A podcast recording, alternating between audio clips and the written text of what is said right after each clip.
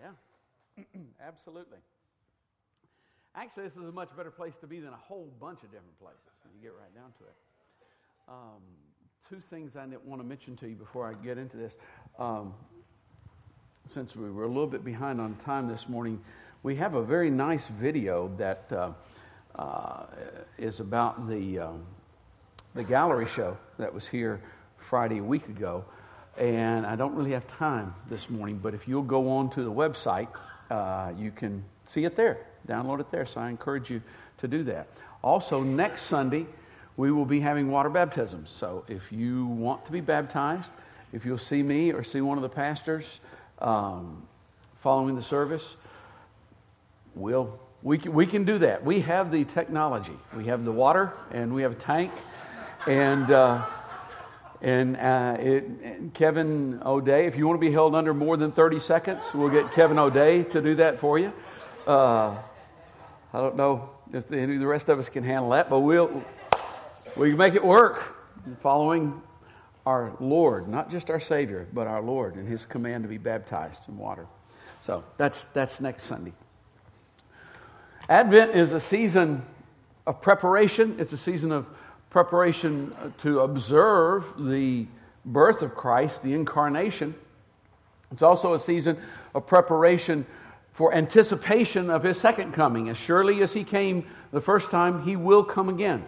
We have that promise in Scripture. Um, however, we will be talking about that in some later weeks. This week, we're going to dive right into the middle of the story. Uh, would you stand with me and let's read a passage from Luke about some shepherds?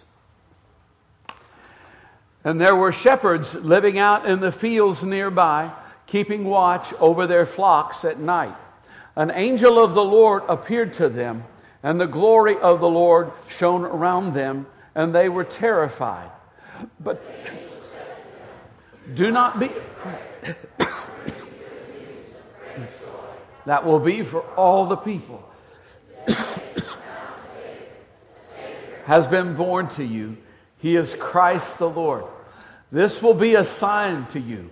You will find a baby wrapped in cloths and lying in a manger.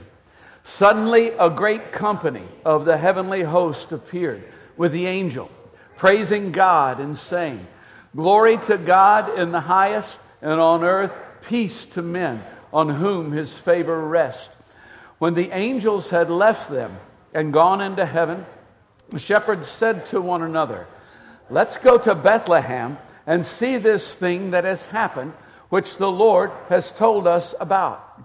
So they hurried off and found Mary and Joseph and the baby who was lying in the manger. When they had seen him, they spread the word concerning what had been told them about this child. And all who heard it were amazed at what the shepherds said to them. But Mary treasured up all these things and pondered them in her heart. The shepherds returned, glorifying and praising God for all the things they had heard and seen, which were just as they had been told. Father, I thank you for your word. I thank you for the power of your word. I thank you for the presence of your spirit. I pray that what we hear today would change us, that we would leave here different people from the people that we came in as. I pray, Father, that it would change us for your kingdom's sake and for eternal fruitfulness. In Jesus' name, amen. You may be seated. You guys are great. Y'all know how to do that. I mean, even when the, the guy with the microphone kind of drops out, you just keep on going. Don't miss a beat. You know, there are, there are, there are, there are congregations not as aggressive as you are. So I compliment you on your aggressiveness. There are two times a year when, when people in our culture are inclined to be open to hearing the claims of Christ and his gospel. I mean, anybody know what those two times are? You, you guys are not only aggressive, you're, you're smart. Yeah, the resurrection and the incarnation. Now, there are times individually, there are seasons in individual lives which may be more fruitful than this. The birth of a child, that often brings about a time in a person's life when they start reevaluating who they are and what they are and what they need to do the, the death of a loved one, a close loved one. Uh, funerals are, are off, there are times when people's hearts are open, when they're ready to hear something that they're not ready to hear when they're walking just in the fog normally. Um, sometimes a protracted illness. You know, we, uh, we oftentimes rail against sickness, and truly, it, it is part of the fall. But the truth of the matter is that some people, when they're in a season of sickness, they're calling out to God. And when they get over the season of sickness, they're over calling out to God. And so sometimes in, in, in, an individual's life, that can be a time that opens them up. But culturally, uni- universal, universally in our culture, the two seasons are what we call Easter and Christmas, and one of them is about ready to hit us flat in the face. When I was a child, um, when I was a child, we got Christmas cards. And I don't know, people don't send Christmas cards anymore, and I'm not totally sure why, but I guess to save trees or something. And people, and, they, and you can do it electronically, but we got these Christmas cards, and, and my mom would take them and she would, she would uh, scotch tape them around the, you know, I see, I see people who are somewhat of my generation, you all nodding their heads, going, Yeah, uh, this was a universal things that, that moms did in, in the 50s and 60s. They would, they, would, they would tape them to these cards to the door frames. And all the door frames, interior door frames in the house, would just have Christmas cards all over them. And every one of those Christmas cards would have on them angels and stars and shepherds and wise men and, and, and cradles and Mary and Joseph in a donkey and all those kinds of things because they told the story. Christmas cards don't tend to tell the story anymore. They, uh, they don't have that kind of stuff on them. And that may be why people don't send them anymore because there's no point. Uh, everywhere you went, there were Christmas carols. You heard the carols of the season. And I mean, you heard carols. You heard. Oh Little Town of Bethlehem or Joy to the World or Way in a Manger. I mean, every store that you went into. God love them. I went into linens and things yesterday. And I don't know how many of you have been in linens and things, but unless you really, really, really want to hear some really disgusting Christmas music, I mean, they sang songs about Santa Claus that Santa Claus would be embarrassed to hear. It was, it was, it was sad. It was really, it was really pathetic. I mean, um, uh, let's see, in um, uh, Christmas Vacation, where they do, Hey, Santa Claus, Santa Claus, Santa Claus. Y'all, y'all know that, that song? Yeah. That's a great song compared to what they were playing in Linens and things. You know, Christmas in Tinseltown. I mean, what? That's not the way it was when I was a kid. In fact, some of you who are old enough and are native Nashvillians are aware of the fact that they used to have a full size nativity scene in front of the Parthenon every year. In fact, it, it, stretched from, from beyond one side of the Parthenon to beyond the other side of the Parthenon. And cars would line up for blocks to, to, to get in there and, and see that thing. These are, these are photographs from my, my mom's Instamatic camera. That, and not only, uh, I mean, these are daytime photographs. At night, they put colored lights on these things. I mean, it was amazing. That it was a technological wonder, but it, it told a story, and it, it, was what it was what people went to see. I don't. Nowadays, basically, all you can find, you know, are are Santa Clauses and snowmen and and and reindeer with red noses and snowflakes and stuff. And I'm not quite sure how that happened, but I, I think the slippage began to start with Merry Xmas. At least that's what we thought in our church. Because uh, back in, I don't know, uh, maybe it was before the 50s, but certainly in the 50s, people started writing Merry Xmas. Okay. And, uh, you know, we were, we were really put off by that. Uh, and then somebody came along and said, well, the X has something to do with some Greek word or something, and it really stands for Christ. Baloney. It's an X, people. It's there to keep you from having to write C H R I S T. And so, you know, it kind of got a little contracted there. And, and I wonder if the, I wonder if the, the same attitude kind of swept through the church when they, when they dropped the extra S and contracted the Christ Mass to Christmas. I think, you know, might, might have been a little of that. And lo and behold, now we're having to deal with happy holidays, right? I mean, nobody says Merry Christmas to you in, in Walmart or in Target or in Kohl's. What is up with that? These, these people are heathens. They are saying happy holidays to us. They're not saying Merry Christmas to us like they're supposed to. You know why that is? It's because they're not supposed to spread the gospel. It's not their job. In fact, none of that really matters at all. I'm glad they're not doing our job. I may be the only one in here. But I'm glad that they're not doing our job. A lot of times right now, we, uh, a lot of Christians think if I write a letter to Walmart complaining about the fact that they say happy holidays, then I have done my witnessing for Christ. No, you haven't. All you've done is complain. And the Bible tells us not to complain. Just, just get on with doing the job that we're supposed to do. It was never about the message of the incarnation at Walmart. It is always about making money. That's what it's about. And if, they, and if they can make more money saying Merry Christmas than Happy Holidays, then they will say Merry Christmas. If they can make more money saying your daddy's a pig, they will say your daddy's a pig. I mean, whatever they can make the most money saying is what they will do because that's what it's about. God did not charge them to spread the gospel, to spread the good news. Guess who he charged? Us. Us. And we are getting ready. We are, in fact, already in one of the most fruitful seasons of the year for sharing the good news with people. And so, what I want to do this morning is I want to prepare you to be able to do that. Christmas message. Christmas message has three basic elements in the passage that we looked at.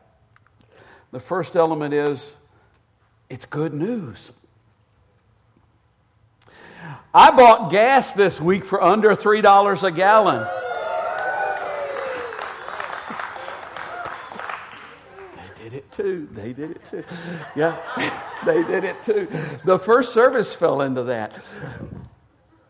The Savior is born. See, I, you were prepped. I mean, you were prepped. That's why you did that. If I had said that before I said the gas thing, let's be honest. There might have been a little, yeah, yay, Jesus. But uh, gas under, did any of you get gas for under $3 a gallon this week? Did you tell anybody? And did they say, Let us go and see this thing about which we have been told?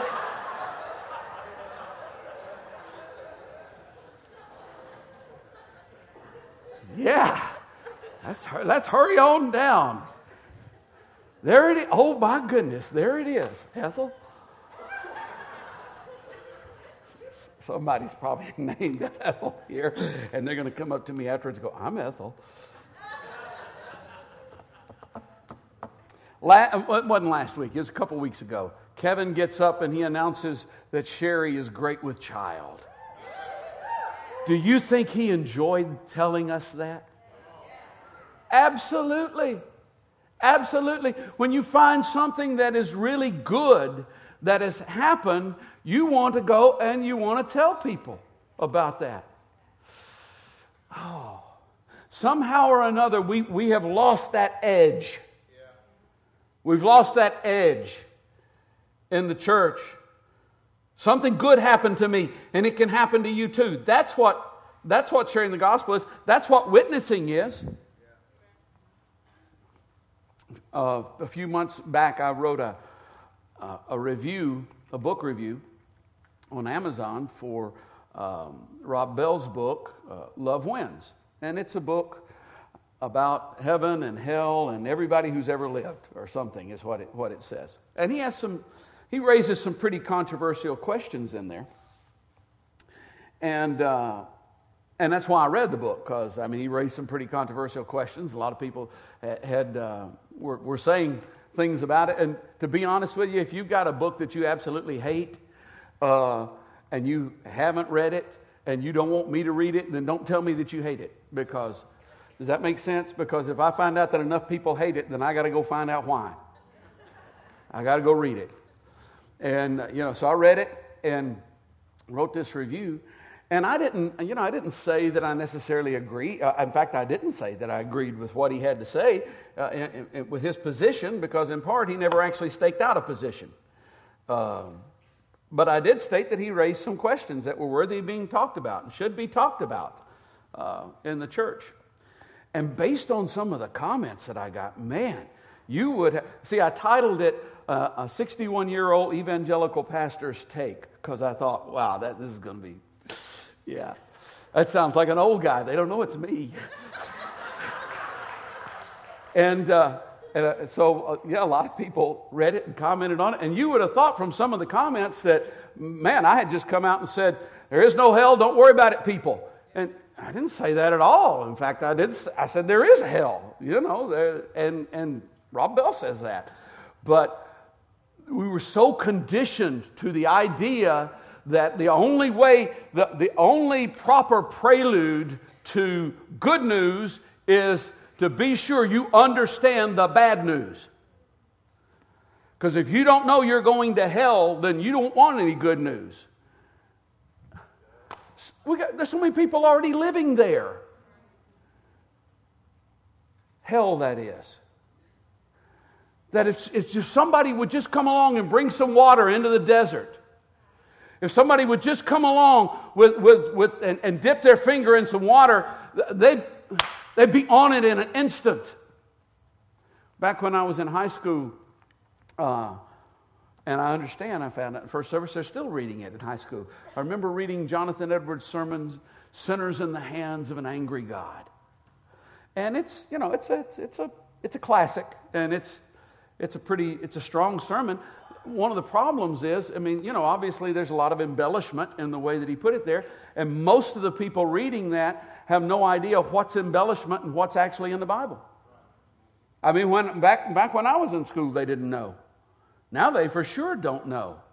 And so the idea has kind of gotten out there and kind of crept out there that this is not good news. This is bad news, but it is good news. And, and don't, don't feel ashamed of just simply sharing the fact that the Savior is born. And hey, you know what? He changed my life. And, and he, he, can change, he can change your life too. This is the season, this is the season when, uh, when people are ready to hear that. Did, uh, did, anybody, did anybody's mother ever say to you, clean up your room? Did the rest of you have mothers? Or a room? Maybe that was what the problem was. Yeah. Did anybody's mother ever say it twice? Did anybody's mother ever say it 500 times? Okay. And did anybody ever want to stop seeing their mother during that time. Uh, yeah, well, she fed you, right? You know, but I mean, aside from that, nobody wants to be all the time harped on about this. You know, this would be good news if mom came along and said, Your room is clean. And you didn't do anything, it's just clean. Wow. Now, that doesn't happen, does it? No, no. But you know what? Somebody paid the debt for your sins. A Savior has come along and cleaned up your mess. It's got it taken care of. That is good news. I mean, to just know it's, it's done. It is, might even say finished. It's good news. And this good news is good news of great joy. okay, let's, uh, let's try this. If you're happy and you know it, clap your hands.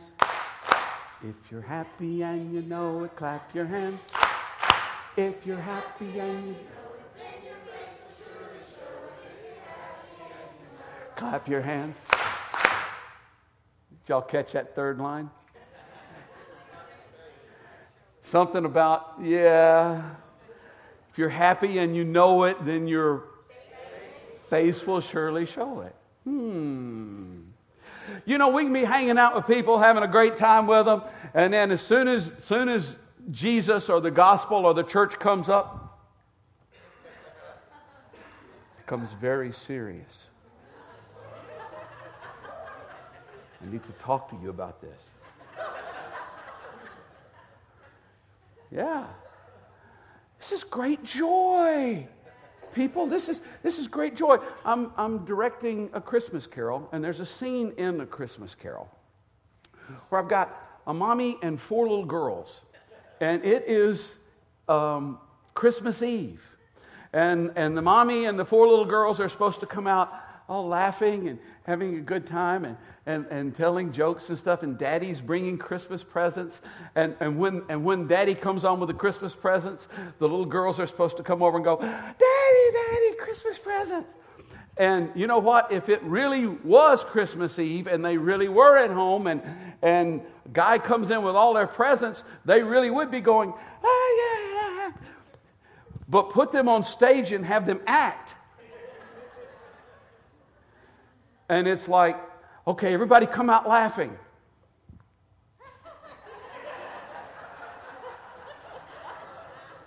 No, laugh harder.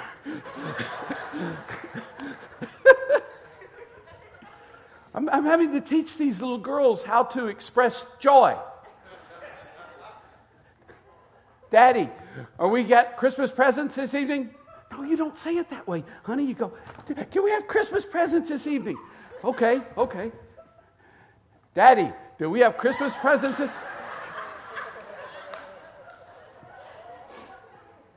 Okay, Christian witnessers. I'm the director. You see, the reason, oh, mm, the reason why they're having so much trouble with it is because they're acting.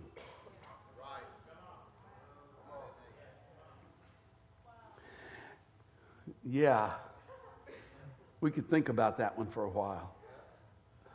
And so often when we share about Christ or we share about the gospel and we're going to be happy, we've got to pretend because that joy hasn't really seeped down inside where it's, where it's supposed to live. The good, the good news hasn't really seeped in there so that it brings forth joy. You say, Well, I don't, you know, I, you don't know what's going on in my life right now. Things are, you know, I, I understand seasons. I understand that there are seasons of life that are, that are rough. I also understand ruts. And those aren't seasons, that's a behavior pattern. You had, we'll get there in a few minutes, but that's, that's exactly what it is. It's a behavior pattern. That happens in our lives. And, and, I, and, and nothing blesses me as much as to be at church and to see people that I know, and some of them I know are going through really a rugged part in their lives. And they come here, and even though it's totally been rugged, the hands go up, the tears start flowing. The, the, it's called a sacrifice of praise that comes out. And there's just something inside of me that goes, Oh, yes, He's real. He's alive. It's, a, it's good news of great joy. If you can, if you can control the, the muscles of your face, you can smile. And if you can control the muscles of your face, you have a reason to smile. Because not everybody can. And that's absolutely true. It's good news, it's great joy. It's for all people. One of the problems in getting caught up in the culture wars is that we tend to categorize people. And in so doing, we, uh, we dehumanize them. We put them, in, uh, we put them in categories. That's a, that's a liberal. That's a conservative. That's a Democrat or Republican. That's a, uh, that, that person is a, a Muslim, that one's a, a, a Buddhist, you know. And, and, and, and once we classify them, then we no longer have to deal with them as that's a human being. Uh, my favorite thing that I've ever heard anybody, the, the, my favorite piece of feedback that I've ever gotten from a play that we've ever done was this last one, was Boys Next Door. Uh, and I know that, you know, not, not too many people came to see it, but that's okay. Those who came got it. And, uh, but one of the things that was, uh, that was really wonderful was uh, Tony Emerton came up to Arwen after the first weekend and said, you know, I came to see that play. It's about, it's about four uh, men who are uh, uh, emo- mentally and emotionally challenged to live together in a group home. He said, I came to see that play, and uh, there's this guy who walks up and down our street, and he's been, he's been doing this for months. And, uh, and I knew he was, knew he was different. Um, but you, and I don't remember, I don't know exactly what Tony said to Arwen, but I know how we react to that. It's kind of like, this would be a good time for me to stay indoors, you know, or this would be a good time for me to walk on the other side of the street. And he said, I came in, I saw that play, and the next day I saw him walking by, and I went, I got to go talk to that guy. Cause, and, and, he, and, he, and he went and talked to him, and yeah, he was, he was different, but he, he uh, you know, he, he connected with him. He said, Come visit us. You know, you, whatever we can, if I can never do anything for you, let me, let me I'd like to. And, and, I'm, and I'm going, yes, yes. And if, if, a, if a play like that can, can take other human beings that we normally would have nothing to do with and would put us to a place where we go, I need to connect with that person because that, that is a person just like me, then what should the message of the gospel of Jesus Christ, shouldn't that broaden our horizons when it says that it's for all people? My favorite, uh, my favorite monologue, period, and I've never gotten to do it because uh, by the time I learned it, I was too old to play the role. Uh, is in Christmas Carol, and it's uh, it's it's nephew Fred's speech. He's come to visit his uncle Scrooge, and it's the famous place where Scrooge is going um, bah humbug and all that. And Fred says, well, Christmas is a humbug. Surely you don't mean that. And, and Scrooge says, What is Christmas time to you? But a time for paying bills without money, a time for finding yourself a year older and not one hour richer. If I could work my will, everyone who goes about with Merry Christmas on his lips should be boiled in pudding and buried with a stake of holly through his heart. What a disgusting sight that would be. And then Fred goes on to tell him, There are a lot of things from which I haven't profited, but which have done me good. And uh, this is Christmas among the rest.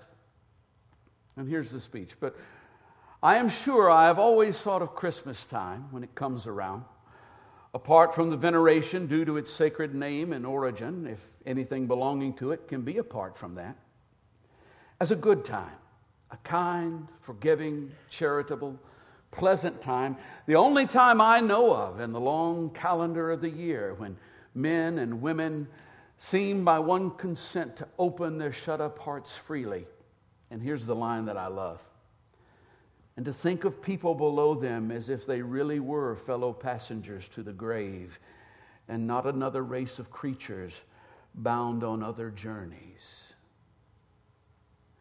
Because we have such a tendency to look at others and think of them as another race of creatures bound on other journeys, going someplace else, as if they weren't connected to us in some way, and yet they are.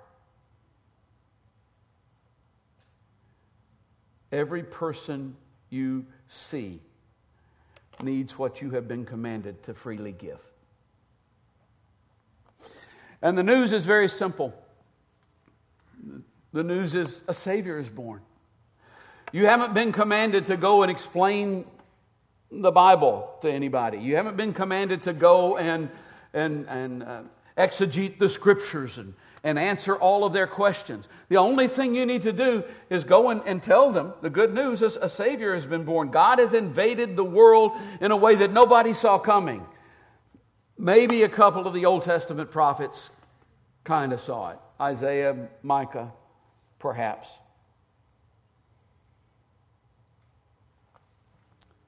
You're a sinner? Wow, what a coincidence. I'm a sinner too. wow, I wonder if there are any others around here. You know what? A Savior's been born. Your room's been cleaned up, it's been taken care of. That's, that's the message. It's that simple. It's that, it's that easy. That, that's what we've been charged from doing. And, and this is the, this is, tis the season to share the message of the coming of the Savior because men and women are ready to open their shut up hearts and not only give out, but receive some things that they're not ready to receive at other times. When they had seen him, they spread the word concerning what had been told them about this child, and all who heard it were amazed at what the shepherd said to them. What have you been told about him? What, what, what, what has happened in your life? I mean, when people hear it, they, there's only so many things they can do. I mean, they, they, they can believe it or they can not believe it. But the power of a nudge is incredible. Just, just a little bit. A month or so ago, I actually, no, several months back, I had lunch. I got I got to hurry here. I had lunch with uh, Michael Frazier, and um, and he, he, was, he ordered a, an iced tea, and I ordered a Dr. Pepper. And uh, I don't know how we got into the conversation, but somehow we got into the conversation of him saying that he really wasn't drinking sodas anymore. Uh, and he had discovered that he actually liked iced tea better. And that the first month that he stopped drinking sodas, he, he lost 10 pounds. And I did not leave there going, I'm going to start drinking iced tea instead of sodas. In fact, my initial thought when I heard him say that is, you ride a bicycle 500 miles a week. Anybody who does that, yeah, come on. And then my, my second thought was, you may like iced tea better, but I sure don't. And then two or three months ago when we got ready to do, uh, when, we were, when we were getting ready to do Boys Next Door, Arwen passed the word along to me, she was the director, that I probably needed to be a little bit thinner for that play than what I was. And uh, this was several months after I had uh, after I'd had that lunch with Michael, and you know what I did? Yeah, I mean, I, am not totally zeroed out on, on the colas, but you know, instead of having two or three a day, I cut that back to two or three a week. And uh, you know, I, I don't know. I've lost a little bit of weight. Don't know how much. I ain't about to step on a scale. It's scary to do that. But uh, but I know that that I know that I've lost some because you know the belt loops will tell you uh, where where you are. And uh, and I will say this because if you're writing iced tea on the back of your, your little note there for, for when you leave, uh, you probably want unsweetened. And there are ways to sweeten it besides sugar and things made in a laboratory. That's all I'm going to say about that. Uh, but the thing is, what he said to me six or eight months ago, or however long that was, suddenly came to life. And all it requires is just a little shove in that direction. It does, you don't have to, you don't have to go in for the kill when you witness. You just need to plant the seed. Would you run this video uh, real quick uh, that we got up there? Yeah, and bring, bring the lights down.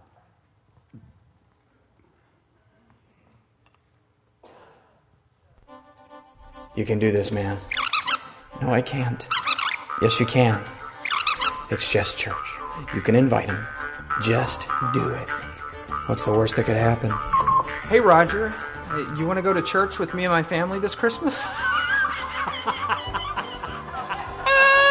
can't breathe. Oh, my side. Hey, Roger. Do you want to church with my family this Christmas? You think we're a couple of losers don't have plans on Christmas? Why don't you try and make me? Bah! Humbug! Christmas a humbug? Surely you don't mean that. I do mean that. In fact, every nitwit that runs about with the phrase Merry Christmas on his lips should be run over by a tractor and buried with a stick of holly through his heart! Okay, come on, come on. Seriously, you've got to snap out of this.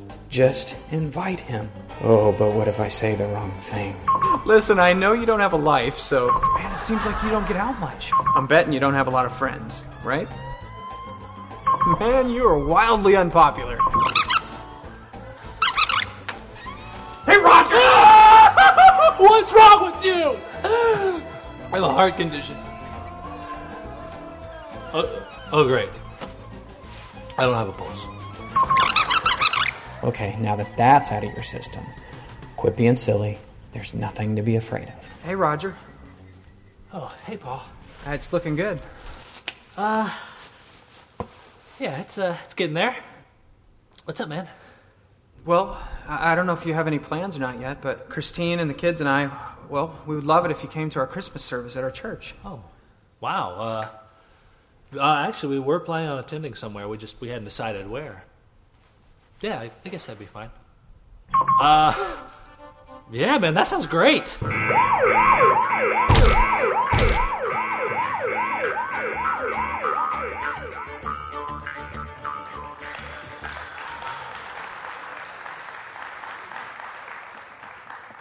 There would have been no personal testimony had the shepherds not gotten up and gone somewhere. Gotten up and just gone somewhere. And we're going to help you this season. It's the power of a nudge. All you've got to do is just invite.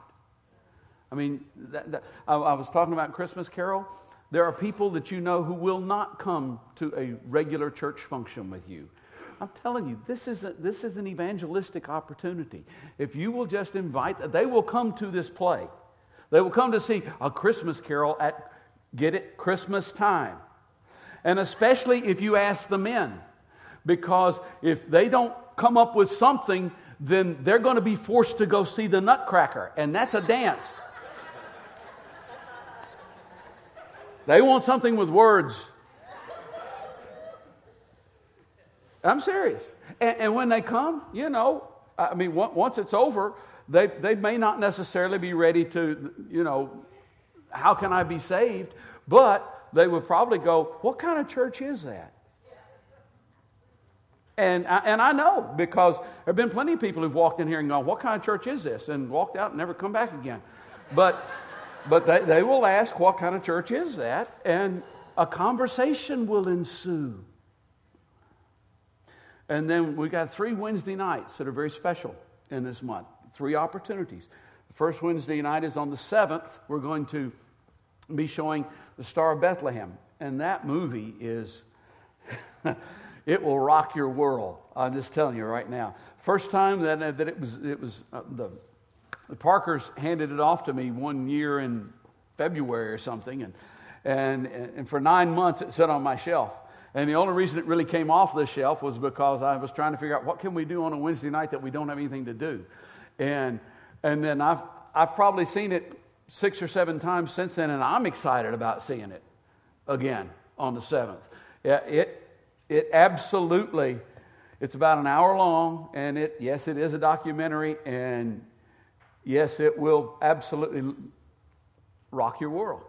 And, and if you'll invite somebody to come along with it, I promise you, you'll be having some conversations after that. And, and they may go, go to your church and see a movie?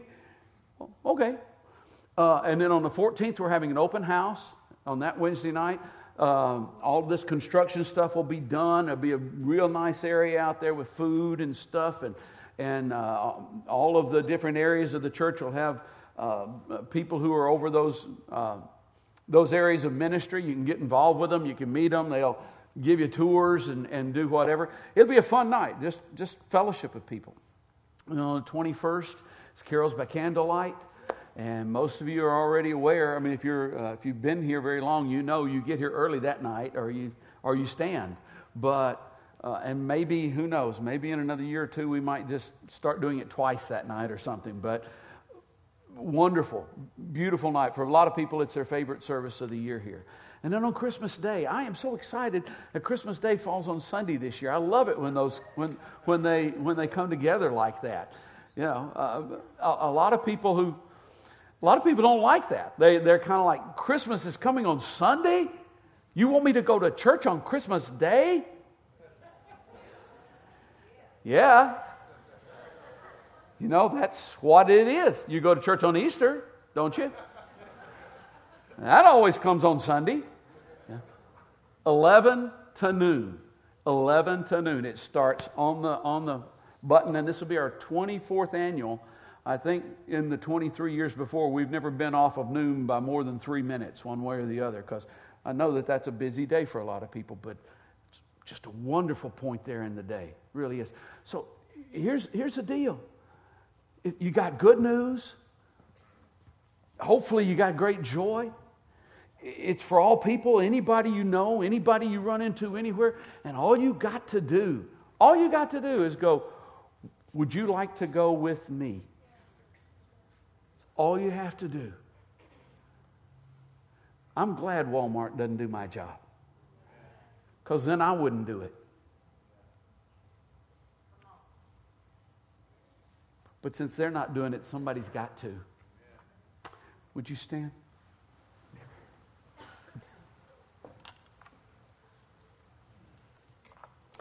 This isn't a, uh, a salvation message, and that's okay because I'm thinking most of you are saved. If there's anybody here who isn't, we can, we can take care of that because the Savior has been born. And it's really good news. But I'm assuming that most of you are. Uh, however, you're human beings living in a fallen world, and so there's probably some people here who need some prayer. So I'm going to ask the, the elders and their wives and staff to come forward. And if you're here and you need prayer, you come down. We're just going to sing for a few moments. Uh, this is part of what we do because we believe that God answers prayer. We believe that, that God does miracles. We believe that He's in the business of restoring relationships. He's in the business of providing wisdom where wisdom is needed and clarity where things are unclear. If you're hurting, if you need something, you come. And if not, you worship so that those who are coming, the presence of the Holy Spirit is invited.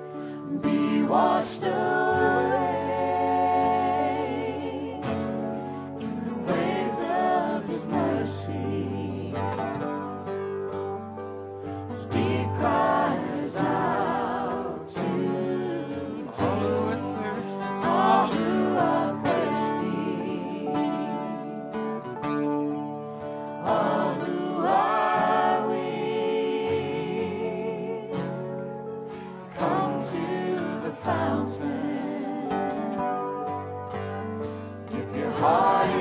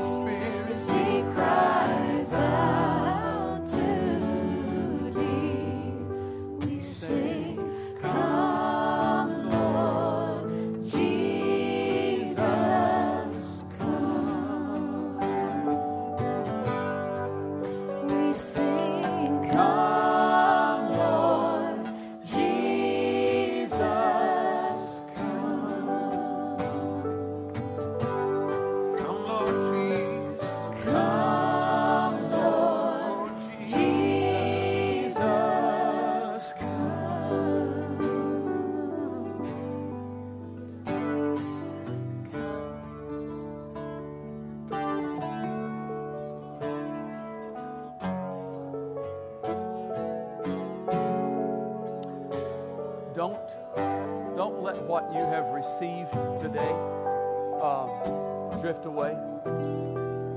Uh, I, I know it's real easy to, to hear a sermon and to go, yeah. And then by the time you get out the front door, it's kind of like, yeah, yeah. And then by the time you get home, it's all gone. You know, th- this is a fruitful season. This is an important season for the kingdom's sake. It's an important season for eternity's sake. Do something with it. Do something with it. Raise your hand. Let me give you a blessing. The God and Father of our Lord and Savior Jesus Christ, who sent his Son into the world in a marvelous and miraculous way. May the wonder of that miracle, may the wonder of that mystery be born anew in you. And may, may it cause joy to spring up inside of you. And may there be a boldness in this season as you look about and instead of being intimidated, you see hungry and hurting people who need what you have been freely given. And may you have the joy of the sower and the harvester through Jesus Christ our Lord. Amen.